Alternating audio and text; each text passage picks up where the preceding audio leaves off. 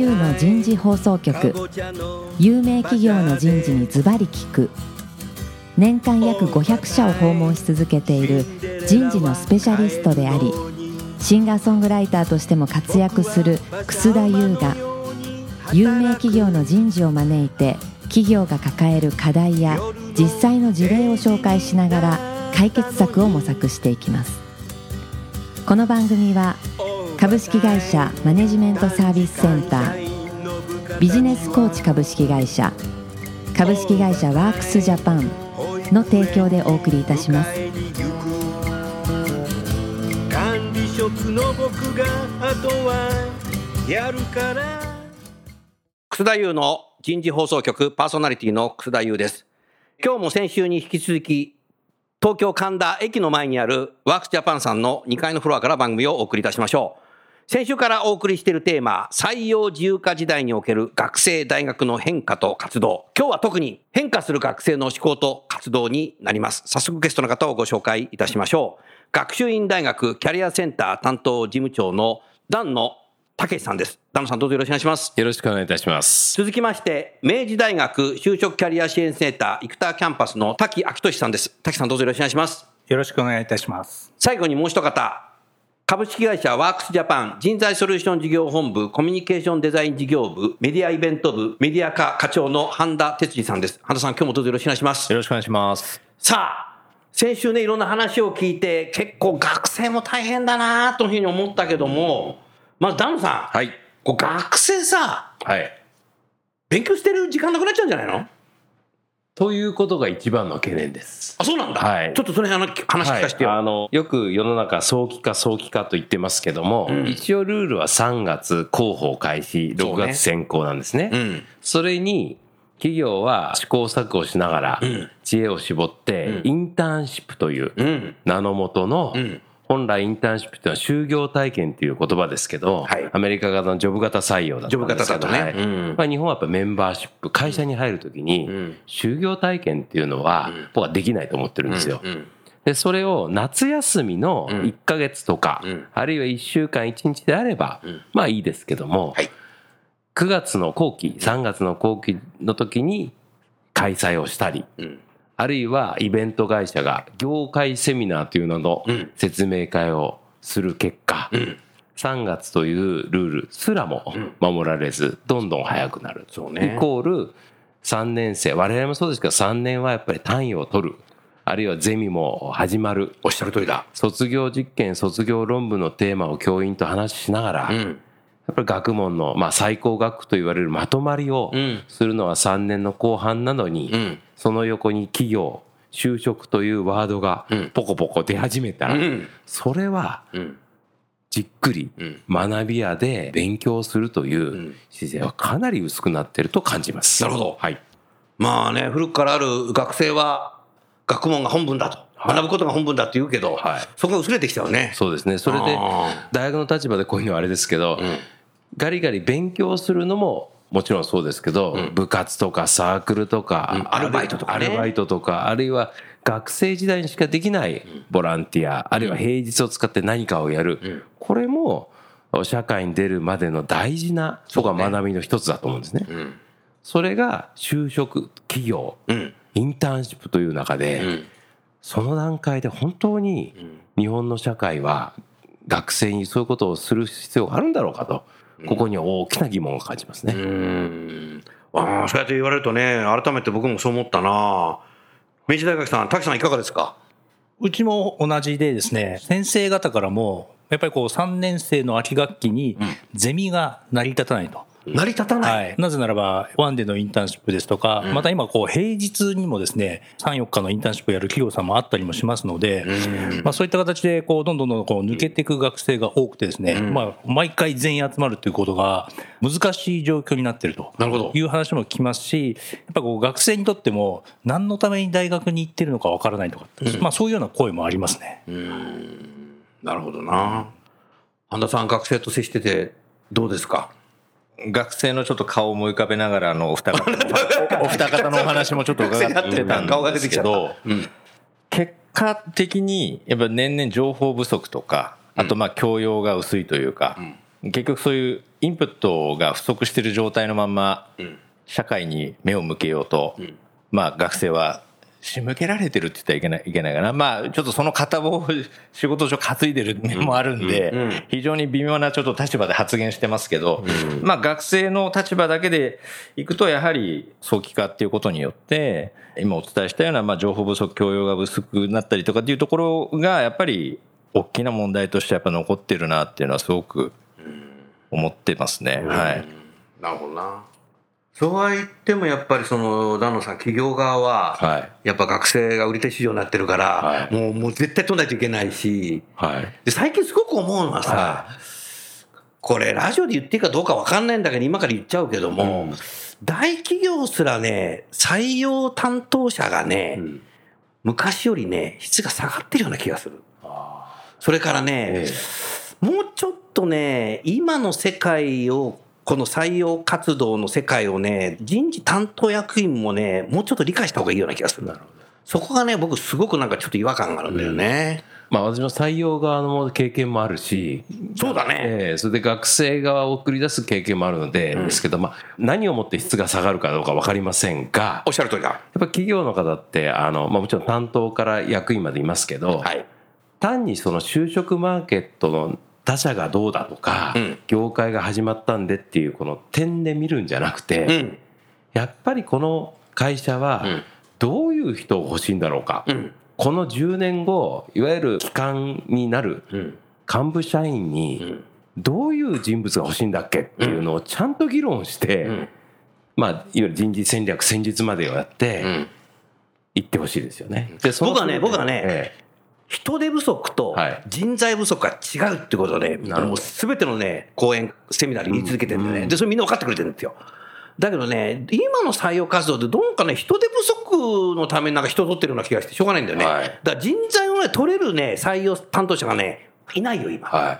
だから企業の方はどこ向いてるかっていうともちろんまずまあ学生には向いてません。正直言いますよ。え、え、そうなの？学生に向いてませんよどこ向いてんの？だって3月6月が始まった時にどこ向いてるかって競合会社とか業界とかあそろそろ他社が始まったらからとか就職情報会社の営業に早く始めた方がいいですよ御社と。ん。インターンシップやんないと取れませんようん。そっち向いてるわけですよ。今さ、はい。リスナーの方がさ、は俺のことかなと思ってる人いるじゃない。いいやそうだと思いますよ。おっしゃる通りだね。だから。3月6月というルールがあってうん。学生はそれを信じてる学生もいるのに、なんで大人がルール守んないのということも言いたいですけど、一方でどうやって広報を開始するのにいやもうインターンシップやった方が早く取れるからっていうのは自分の会社しか見てない、なんで早く取るんですか？他社に取られちゃうから他社との競合しか見ていない、あるいは業界が始まったから。だから本当に当社で活躍する将来の人材像はで取ってないんだよね。人手不足のところうん、その議論をもちろんされてると思いますされてると思うんだけど、実態はそうなってないんだよ。と、うんまあ、そういう声があを出していただくと、なるほどと、学生が送り出す側としてはそれだったらぜひお願いしたいねってことになるんですよね。たくさんどう今の話。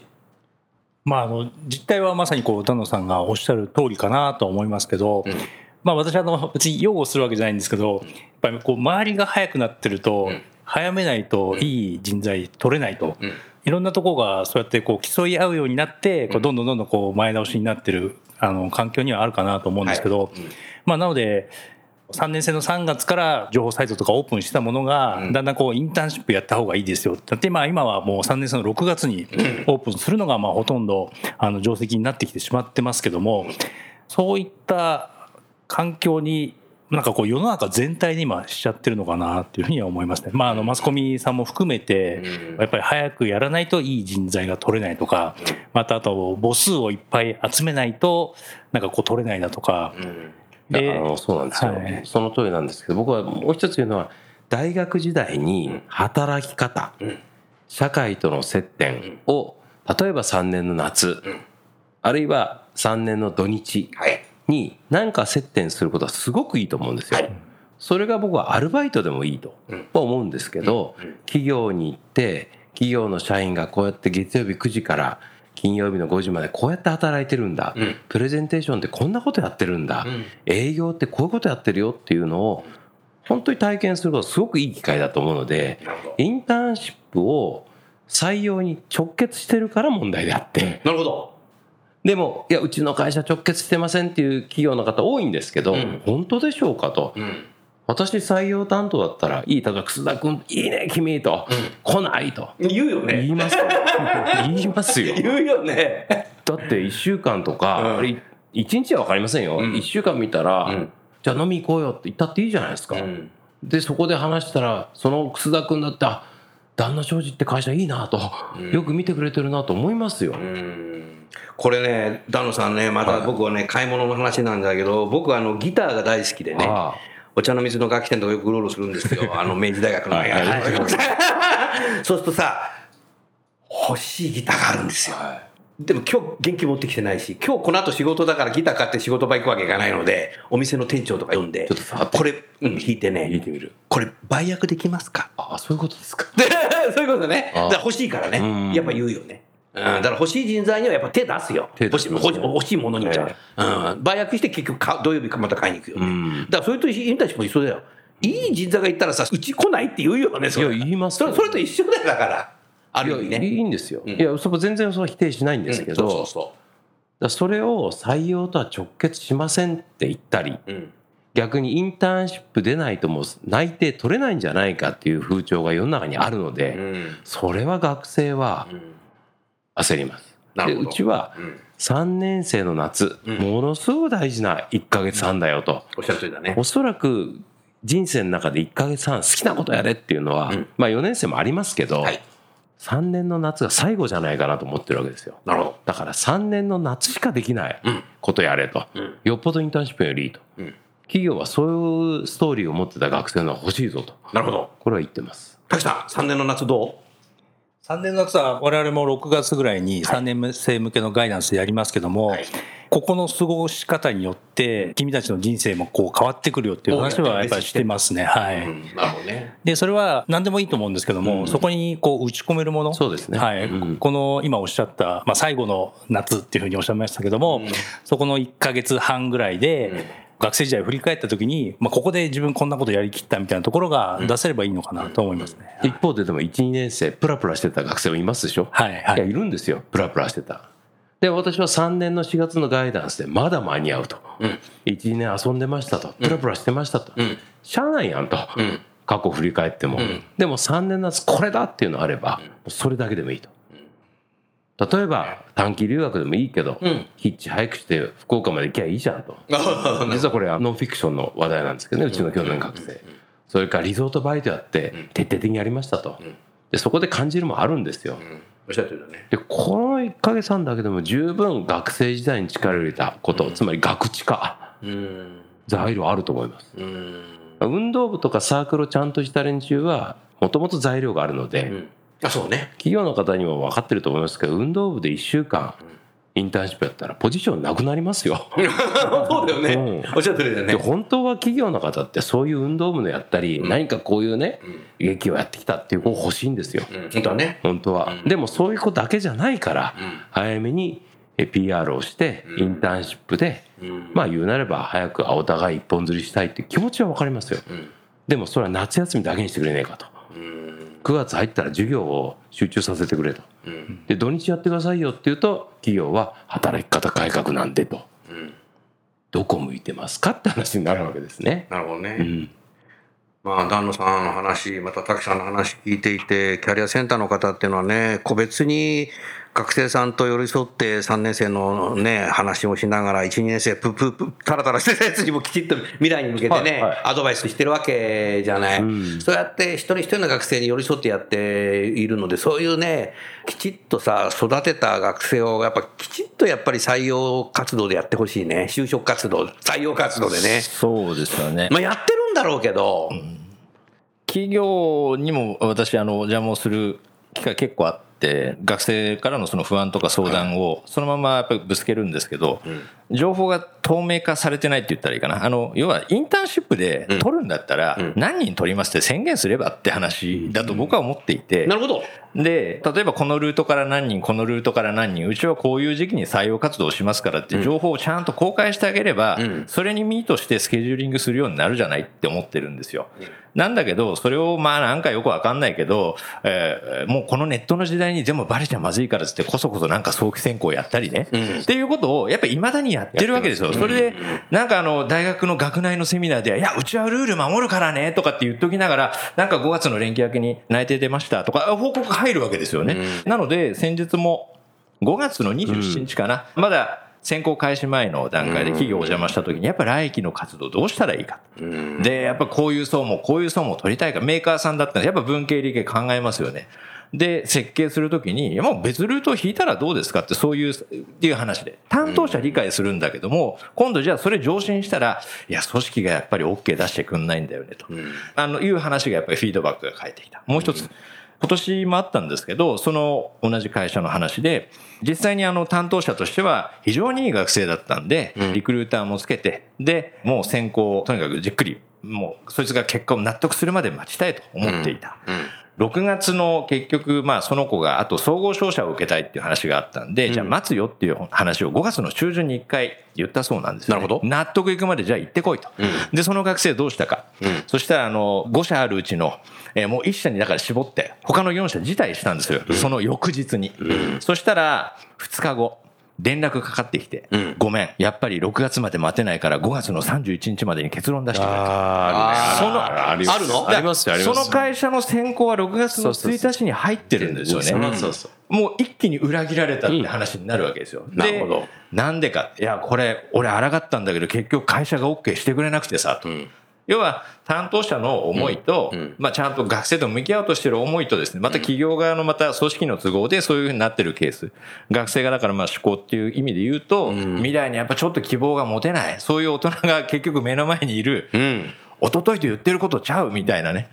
まあそういったことっていうのも、まあちょっと大きく影響してくるのかななんていうふうにちょっと思ったんで、すいません、挟ましてもらいました。そうするとやっぱ企業はもうちょっとこうクリーンにさ、そう。本音できちっとやってほしいね。そうなんですよね。なんかシステムも結局、まあ同じ時期にじゃあオープンしましたと、大学群によって見える人見えない人があったりするのも、もうこれもそうですよ。実際周知の事実なのに、でも学生にそれが結局語られてない。まあそれを語るかどうかは置いといたとしても、実態としてやっぱり大学お邪魔した時、昨日もそうだったんですけど、そういうことってあるんですかって質問が出るわけですよね。ありますって答えるわけですよ。えって話になるわけですよね。うん。そういったそのもの自体がね、きちっとまあ公開されていることによって、また学生の動き方とかっていうのも変わってくるし、キャリアってものについて考えていくような思考がまた芽生えてきたりっていうことはあるんじゃないかなっていうのは、すごく思ってます。それは古くあの紙の時代もありましたけど、これは差別じゃなくて僕は区別だと思うんですね。そうだね。企業からすると効率よく、ある程度の優秀な学生を取りたいって言った時に、やっぱり残念ながら今の、おあえて残念って言っちゃいますけど、大学の受験の、いわゆる偏差値教育で企業及び世の中見ちゃうわけですよ。だから入学するのが目的になっちゃってる学生が世の中いるわけです。これ親含めてですね。なるほど。で、そういうところから取った方が確率的に優秀な学生はいるだろう。これはわかるんですけど、さてその優秀って何でしょうかと。うん。受験組のその記憶力が長けてる人を優秀でしょうかと。うん。これは採用側の経験からすると、え、あの大学でこんなレベルかよっていうのは多分たくさんあると思うんですよ。なるほど。一方で、あんな大学でもいいやつだったねっていうのもあるわけです。うん。おっしゃる通りだね。だからね、あの、あなたが言ってる差別じゃないけど、区別っていうのは多分これパターナリズム。はい。最近だとね、アンコンシャスバイアスとか言うけどさ、日本の場合やっぱ企業の中ではさ、男性と女性のアンコンシャスバイアス一生懸命やってるけどさ、大学に対してもそうやって、差別はしてないけど区別しちゃってってことだよね。うん。で、もちろんさ、優秀な学生が取りたいって言ってるけどさ、上位校だって優秀じゃない学生いるし、はい。上位校じゃない学校だって優秀な人いるわけなので、学校だけで選別するのおかしいよな、これ。だから私はなんでエントリーシートに、あのよく企業の方に、いや、うちはあの学閥ないですからっておっしゃるんです。そういう企企業ほどあるよ。ありますよね。あるあるある。じゃあ、じゃあ聞きますと、なんで ES に大学名書くんですか、え？本とだか当本当だよね。ら僕はあのオープン ES 含めてうん、一つの採用手段ですと、全企業はエントリーシートに大学名外したらどうですかと。本当だよね。で、学科は面白いですよ、学科は。へえ、こので、なおかつそれ材料になるじゃないですか。話のね。うん、話の材料で。学校はいいよね、学で科は。あるいは、やっぱり学びの1ページでどんなゼミやったの？と、ゼミ入んない子もいるから、うんじゃあ一つだけでいいと、うん学問をちゃんと深めろと、んこれ大事だと思うんですよ。おっしゃるとりだね。これをアピールさせることはまず大事で、うんそれはやっぱり企業側もぜひ学生の本部である学業にちゃんと目を向けっていうのを、うんまあ数年前から言っています。うんなるほどね。なぜならば、ほとんどの学生がですよ、あえて言うと、うん大学の学問はやらなきゃいけないことです。やらなきゃいけない。あもちろんそのやりたいなって見ますけどあ、もちろん。やらなきゃいけないことをちゃんとやれなくてなんでやりたいことがやれんの？つまり企業で言うと must do ができなくてなるほどなんで want do を言うのと、うん部活サークルバイトというのはやりたいことだったから want なんですよなるほど。なるほど。そこばっかり企業聞くわけですよ、うん。で強みとか弱みとか言っちゃって、うんなるほど。学問にちゃんと聞かなきゃダメだと思いますよねそういうところインターンシップして個別になんかフィードバックしてるよね。強みとか弱みとかね。そういうところでフィードバックしてるよね。そうですねうん。でそれは実は3年の夏から3年の後半でう学びの集大成って僕あると思うしおっしゃる通りだ。4年生の理系だとやっぱり卒業実験っていうのは4年から本格的になるわけですよ。うん。なるほど。うんそういうことか。はい、学生の思考のこの変化ですけども、滝さんとさ、丹野さん、お二方聞きたいんだけども、はい終身雇用がなくなるんじゃないみたいな、こういうね、風潮の中でさ、何か学生変わってる？あんまりそこは意識してない。あの今回その通年採用になるにあたって、まあ通年学生採用うんに、通年採用と。まあなったらうん。っていう話で、まあ、学生にこうどう思うかと。おでそれをこうポジティブに捉えるのか、うん。ネガティブに捉えるのかっていうのをちょっとあの40名ほどなんですけど、アンケート取ったんでお、すよ。取ったの、はい。おおちょっと聞かせて面白い、それ。ただ3分の2の学生はウェルカムだと、ウェルカム。はい。うん。で3分の1の学生は、まあ、ちょっとそういうふうになってしまうと自分としてはまあ困るというような、ん。あのコメントを寄せて。ウェルカムの人のその心は何？ウェルカムの人は留学とか、まあ、あとこう学生時代にやりたいことやれることっていうのを自分のタイミングでできると、なるほど。はい。まあ、あと就職活動についても自分のやりたいタイミングでできるので、まあ、例えばこう早く終わらせて残りの学生生活自分のやりたいことに打ち込むっていうパターンもできれば、はい、その逆もまたしっかりというところで、うん。そういう多様化もあるんだろうな。うん。通年採用っていうのは何年からですか？まさか1年からですか？あこれ聞いたのは1年生と2年生に対して聞きましたね。いつか4年の4月から通年ですか？それとも3年の2年ぐらいの通年ですか？そんなイメージないですか？大学入ってからのイメージですね。はい。まあ、なので、ネガティブの方のえ、丹野さん、なんだろう、その質問？1年生からある会社が1年で内定を取ったというね、某小売店がありましたよね、数ありました、あり年前。た。よく知ってます。で、それがやっぱり入ったかって入らないわけですよ、入社しなかったらなるほど。で、これはお互い超リスクなわけですよ。もともと新卒ビジネスっていうのはお互いリスクがあるわけですよ。うんね働いたこともない会社に、働いたこともない学生にお互い丸をつけるっていうのは、うんうんそれは分からないことだらけですよね。うんね。わかんないね。だからその通年採用は企業にとってもハイリスクだと思います。親だってさ、20年一緒にいたさ、子供のことわかんないもんな。はい。で、私は実は半田さんさっきおっしゃったけど、やっぱ計画を立てるのが大事だと思ってて、ただ実際インターンシップで何人取るかっていうのは、企業の採用担当だったら、例えば21卒で何人取ろうかって言って今、20卒が終わってねえのに、立てられないっていうのが現実だと思います。なるほど。でも、僕が言ってるのは、その手法もそうですけど、どんなゾーンから何名いつ頃取るっていうのは採用戦略とか戦術なわけですよ。うんこういうことも企業はちゃんとね、んプランを立ててやらないと、全部枝の議論になってるような気がします。枝の議論ね。はい。あ、なるほど。うん。通年採用だろうが、まあインターンシップ採用はいいですけど、ん何のためにやるんですかということが議論されてますかってことでしょうね。ありがとうございます。滝さん、他になんかアンケートで調査したのあるの？いや、えっ、と、まあ、逆にあの、さっきのアンケートで言うと、まあ、ネガティブな意見の方は長期化するんじゃないかっていう、自分にあまり自己肯定感が低い学生さんですと、あー。なかなか決まらないですごい長時間かかってしまうのかなずっとリクルートスーツ着てなきゃいけないんじゃないかってそうそうそう要はねそういうことですね。これは大変だな。大変ですよ。汗臭いな。はい。そこっすか。いや、ある意味、今のこう一括採用の時だと、まあ、期限がなんとなく決まってるので、えー企業側も学生側も、まあ、リミットを決めて動きますよね。まあ、なので、こう、お互い妥協点がある中で、今度それが万が一取っ払われてしまった場合に、もっとこう厳選に選ぶことができてしまうと思うので、ハイスペックっていう言い方はあれですけども、まあ、そういう学生さんをまあ企業側も求めるでしょうし、そこに至らない学生さんだったらまあ採用しないっていうような今度ジャッジが下る可能性もあるのかなというふうには思ってますけども、うんまあ一括採用についてはそうやって二つに分かれるっていうのは分かるような気がするな。でも、ダノさんあれなんだろうね。多分、終身雇用ってのはまだ分かんないんだね。わかんないですね。分かんないよね。で、私実はずっと言ってるのは、一括採用の定義が、一括選考とごちゃごちゃになっちゃってると思ってましてな、るほど。私は卒業後ですね、日本の大学4年生が4月に一括で入社する仕組み。これはよくその経団連の会長だろうと、今の副総理も、こん。なの日本だけだっておっしゃってますけど、それがダメでしょうかと。私は日本人のその働き方で、いいと思ってるんですよ。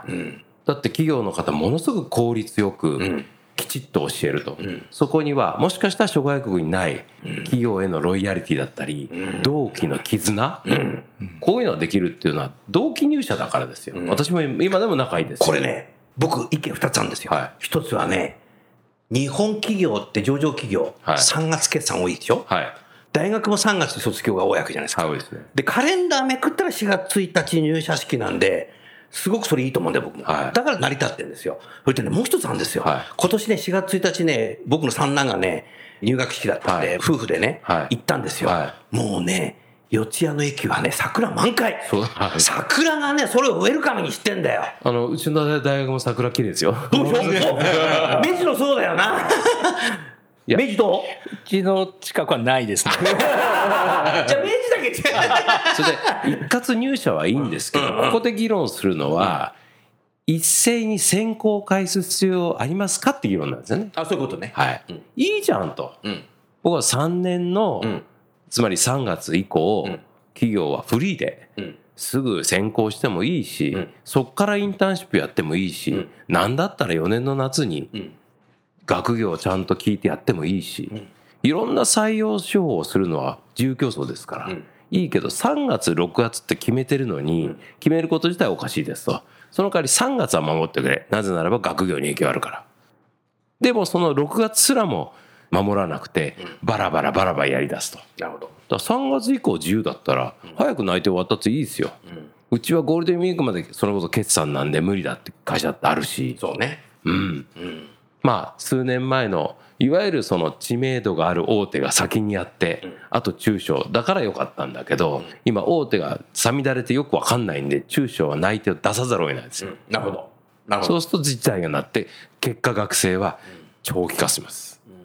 だから選考と入社日とね、一緒になってぐちゃぐちゃになっちゃってんだよね。はいだからもう4月入社というのは日本独自でよくて、それ本当いいと思う。それもうもう一つね、さ2点目はね、はい僕はしょっちゅうアメリカ行くんですよ。はい今年も1回した、去年も2回行ったかな。で、今年もまた10月に行くんですけど、アメリカに行った時に、アメリカの企業の人と会って、人事の人と会うとね、必ず僕質問するんだよね、はいこの話をね。そうするとね、彼らはね、日本は羨ましいっていうの。うんアメリカはね、やっぱり12月決算多いんだよ。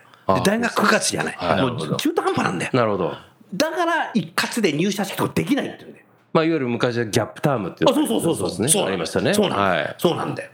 それで、アメリカも4月に桜が満開になるんですよ。そうワ ワシントンなんかそうですね。そうそうそうそうそう。だからね、羨ましがるんだうよ。ん。いや、そうですね。変だなっていう人もいるんだけど、よくよく考えるとね、日本はいいな、そういうのはすごくいいっていう。でだから、だからね、チームワークとかね、団結は日本は多分強いんだ。私は思いますよ。そして、だからそれがぐしゃぐしゃになっちゃうはい。ね。で、各企業も、やっぱり日本人の特性で、うん働いたこともない会社にこれから行くときに、私は企画広報やりますって学生がいますけど、いるいる。そんなの新卒担当だったら行行かせませんよ。まずは営業ですよ。まずまずそうで。って言って、その3年ぐらいで適性を見るってすごくいい働き方じゃないですかおっ。しゃる通りですね。その根本は何かっていうと、日本の大学が、うん日本の大学は就職予備校じゃなくて、うん。ビジネススクールでもないし、僕はどの大学で、まあ、国公立は一部違いますけど、うん。やっぱりリベラルアーツ的な教育をしてるんであれば、うん。企業だっていろんな側面見りゃいいじゃんと、おっしゃる通りだね。と思いますよ。だからジョブ型採用が流行らないのはうん。日本の特性でありん、アメリカはやっぱりこの、例えば会計学を学んで、俺の会計学こう生かしたいんだと。じゃあ、旦那商事で来いやって言った時に会計の担当部署で行くぞと、ジョブ型ですよ。だからインターンシップは成功するわけですね。なるほどね。なるほどね。そういうもう根本的なことがあるのに、言葉尻のインターンシップだけ使うとか、うん。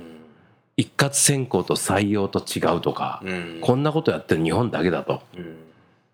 旦那さんね、ジョブ型なんだけどもね、はい。アメリカに行くとね、社会がジョブになってんだよ。そうですね。例えばねうんうん街の個人で経営しているレストランに入る。そうするとさ、席に案内する人があるんだよね。で、アメリカの場合は絶対自分で席座ったらダメなんで、はいえ案内される人なんだよね。そうすると、今度は注文取りに来る人がいるんだよ。はい。で、料理も運んでくれるんですよ。はいそれでもう帰ろうと思った時に、注文取ってくれる人に、うん本当はね、チェックするんだけども、席を案内した人がたまたまいたんで、チェックとかっていうと絶対無視ですよね。無視なんだよね。で、日本の場合はさ、お店の中のそのウェイターとかウェイトレスの方が忙しそうにしてる時に、もうチェックとかこうやってやるとさ、手手を上の方に上げるとさ、うん。厨房からさ、シェフが出てきてさ、お会計やってくれるもんね、アメリカ絶対ないよ。だからさ、社会がジョブになってこれるから。なんで社会がジョブになると思います？なんで？ぼ僕は一つはもう分かりやすいけどギャレットパーキングの,、ん。あの運転の人。おうおうおう。もうプロなんですよ。プロなんだよ。番号を覚えてたりそうそう、番号。それと一緒だよな。そこでティップがあるわけあ、チップだからな。この制度だと僕は思いますよだからつまりそこはプロなんですよ、うんでやっぱりそこはステータス持ってるしプライド持ってますそうなの。だからねお会計できる人っていうのはね、もうね、誰でもレストランで働いてる人やってくれるわけですよ。シェフまで出てきちゃうわけだから。だからそこがね、総合職になってんだよ。と思う だから企業の中ジョブやってもうまくいかない。それもあると思いますねあるね、多分ね。それ1でやるよな。はい、うん。もうなんかさ、面白い話してたら時間になっちゃったんで、来週は大学のキャリア支援に求められる視点と活動になりますので、大学のね、関係のお二方にですね、話がそれないように、僕がそうそらしちゃってんだけど、話を聞きたいなって、そんなふうに思います。最後にゲストの方をご紹介して番組を終わりましょう。学進大学のダノさん、明治大学の滝さん、ワークスジャパンの半田さん、どうもありがとうございました。ありがとうございました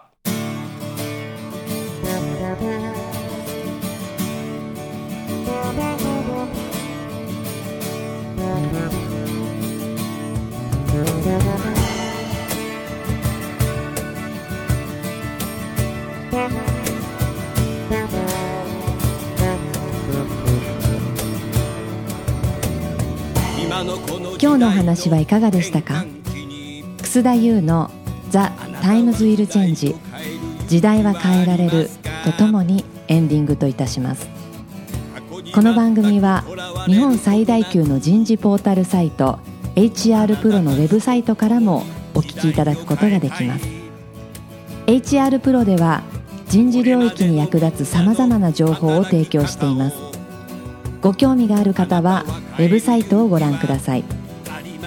この番組は企業の人材戦略人材育成のプロフェッショナルカンパニー株式会社マネジメントサービスセンター人と組織の生産性を高めるビジネスコーチ株式会社企業の人材採用支援キャリア支援を通じて人と企業の持続的な成長と価値創造に貢献する株式会社ワークスジャパンの提供でお送りいたしました。それでは来週もお楽しみに。みんなで変えよう。できない理由を述べている場合ではない。